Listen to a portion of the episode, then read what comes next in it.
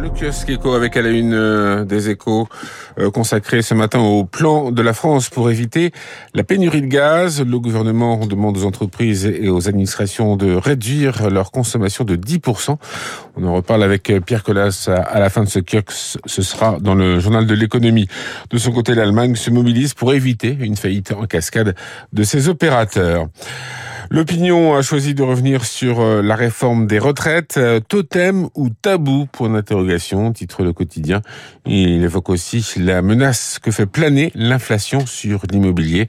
Après avoir réclamé des permis de construire, les promoteurs euh, réfléchissent désormais à deux fois avant de se lancer dans un chantier.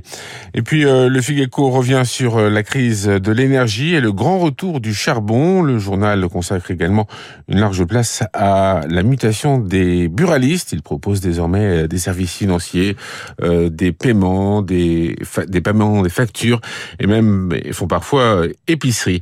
Et puis à lire également dans le Parisien la double page consacrée ce matin au prix de l'eau, le prix de l'eau qui flambe et la tendance pourrait se poursuivre, indique le quotidien. On referme ce kiosque, il est 6h30.